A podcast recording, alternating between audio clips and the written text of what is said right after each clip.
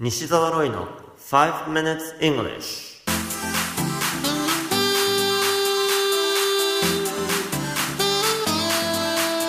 Good morning everyone こんにちは。イングリッシュドクターの西澤ロイです。5 minutes English このコーナーは朝の5分間で気楽に、そして楽しく英語のポイントを一つ学んでしまおうというコーナーです。毎回面白いもしくはびっくりするような海外のニュースをご紹介しておりますが、今回のニュースはアルゼンチンからです。ある結婚式で大きなサプライズが行われました。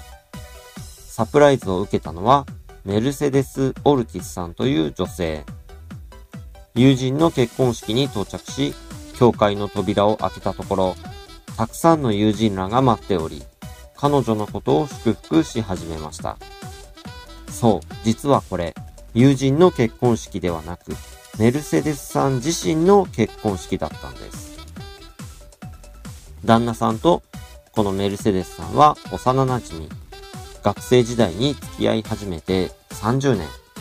席は入れているものの、結婚式は挙げていなかったため、旦那さんが5年前から計画を立て始め、本人には全く気づかれることなしにサプライズ結婚式に成功したということです。このニュース記事の英語のタイトルは Stand Woman turns up at church for wedding after getting invites before realizing she's the bride. Stunned woman turns up at church for wedding after getting invite before realizing she's the bride. 呼ばれた結婚式に参列した女性。自分が神父だと知ってびっくり仰天。デイリーミラーのニュース記事からご紹介しました。日本語でもサプライズという言葉がよく使われるようになりましたね。今回は surprise という単語について取り上げたいと思います。あー、びっくりした。みたいに言いたいときに英語でちゃんと言えますか？答えは I'm surprised のように言います。ここでのポイントは surprise を受け身にして I am surprised のように言うところです。合っていましたか ?surprise これを動詞として使うときには、驚かせるという意味だということに注意してください。英語では感情を表す動詞は、ほとんどが他動詞として、〇〇させるという意味合いを持っています。サプライズが驚かせるの他には、例えば、excite は興奮させる。annoy はイラッとさせる。英語って非常に論理的なんです。驚くことも、興奮することも、イラッとすることも、全部一人だけではできませんよね。何かが起こって、それの影響で驚かされたり、興奮させられたり、イラッとさせられたりしますよね。英語ではそれを文字通り表現するようにできているんです。ですから、驚いた時には I'm surprised。興奮している時には I'm excited。イラッとした時には I'm annoyed。そんな風に受け身で使います。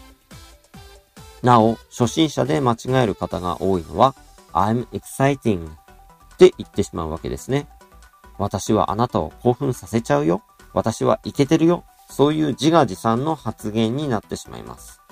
もちろんそう言いたいならば OK なのですが、通常は何かのものを主語にして言うわけですね。例えば、試合について言いたければ、The game was exciting. そんな風に言います。感情を表す動詞は、〇〇させるという意味を持っているということをしっかりと押さえておきましょう。You have been listening to 5 Minutes English お届けしましたのは、イングリッシュドクター西澤ロイでした。このコーナーと連動した無料のメルマガも発行しています。西澤ロイメルマガでウェブ検索をしてぜひご登録ください。また、西沢ロイの書籍、頑張らない英語シリーズが累計10万部を突破し、全国の書店で好評発売中となっています。ぜひ、書店の語学コーナーで、頑張らない英語シリーズをチェックしてみてくださいね。それではまた来週お会いしましょう。See you next week. Bye bye.